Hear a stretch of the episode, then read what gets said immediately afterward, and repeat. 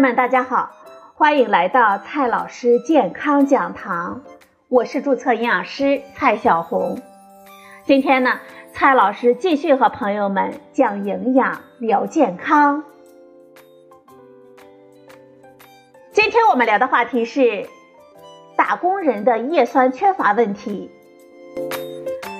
现代的社会生活节奏快，生活压力大，太多的打工人呢。依赖外卖来解决自己的一日三餐，特别是那些尚未成家又没有单位食堂的单身贵族，长期吃外卖，根本就不会理会自己身体的营养状况正在发出警告。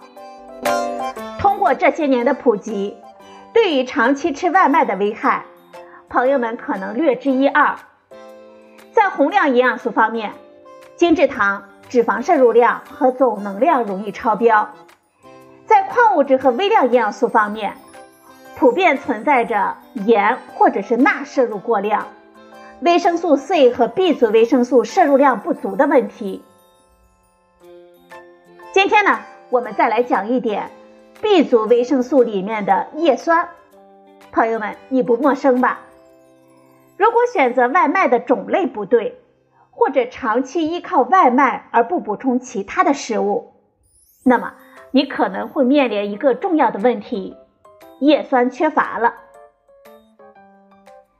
你可能会说，我只听说过生孩子要补充叶酸，难道我吃外卖也要补充叶酸吗？答案是肯定的，叶酸是水溶性 B 族维生素。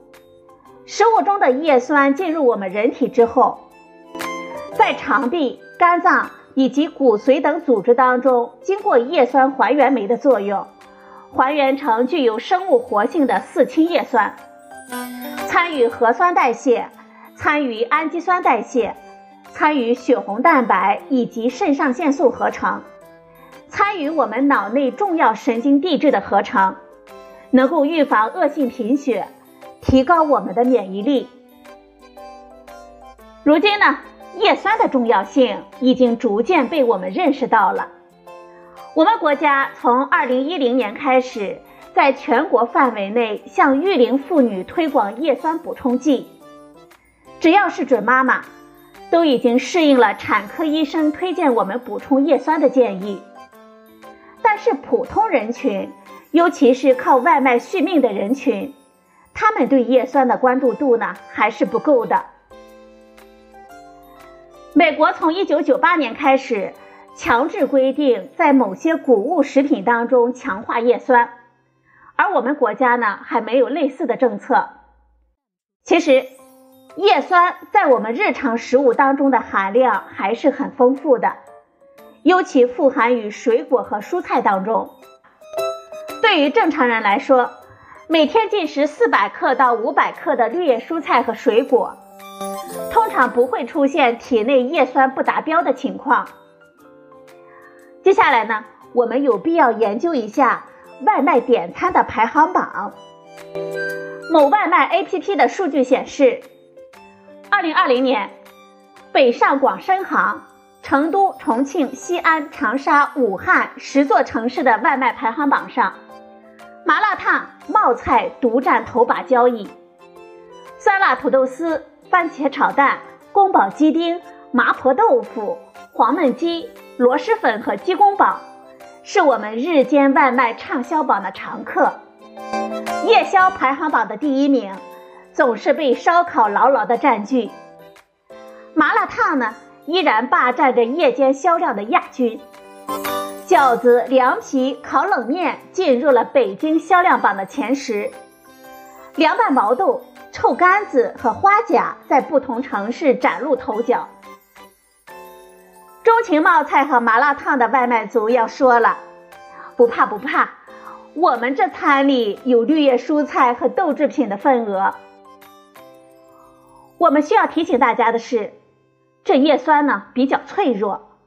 烹调加工的时间过长，或者是温度过高，都会造成叶酸的损失。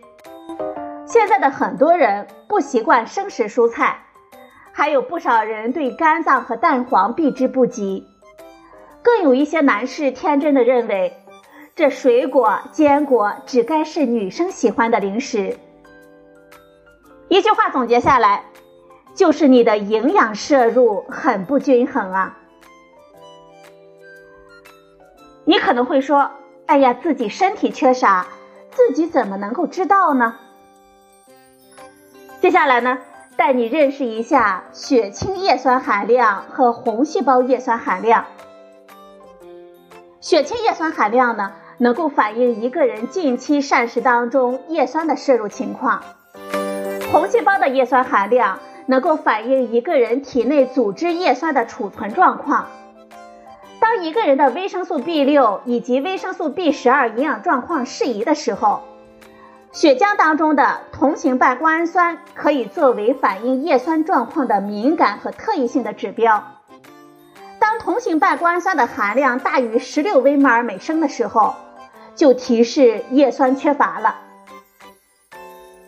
遗憾的告诉你，同型半胱氨酸它是一个常规体检没有覆盖到的指标，它正在引起越来越多的专科医生的关注。更值得我们这些外卖族来关注。同型半胱氨酸是我们人体必需的蛋氨酸在代谢过程当中的中间产物。正常情况之下，我们人体通过两种途径来自我调节体内同型半胱氨酸的代谢过程，以维持它在我们体内的相对平衡，而不产生对我们人体的伤害。如果叶酸和 B 族维生素摄入不足，就可能造成血液当中同型半胱氨酸的含量增高了。叶酸虽然需要补充，但是多大剂量合适？目前的说法呢，并不完全一致。如果是营养科门诊，为了孕期预防神经管的畸形，一般会推荐0.4毫克的叶酸片。也就是我们常说的小剂量，这里所说的小剂量，对应的是健康人群的需求，而心血管疾病的相关人群，我们一般建议补充零点四毫克到零点八毫克每天。虽然临床研究的观察结果并不十分一致。但是超大剂量的叶酸显示出与肿瘤、自闭症以及其他一些代谢性疾病呢有一定的关联，所以啊，我们并不推荐盲目的大剂量的补充叶酸。如果你正在服用叶酸片，我们一般建议呢，在服用三个月到六个月之后，可以到医院抽血检查一下。听了这么多，外卖组啊！我们要疼惜一下自己了。一个涉及三十六万份职场白领的体检报告的研究发现，异常情况检出率排名前五的依次为体重超重、脂肪肝浸润和脂肪肝、外痔、甲状腺结节和尿酸偏高。我们要知道，高尿酸血症患者同时患高同型半胱氨酸血症的风险。为尿酸水平正常者的1.72倍，所以啊，我们要记住，平衡膳食才是改善我们打工人营养状况的首选措施。好了，朋友们，今天的节目呢就到这里，谢谢您的收听，我们明天再会。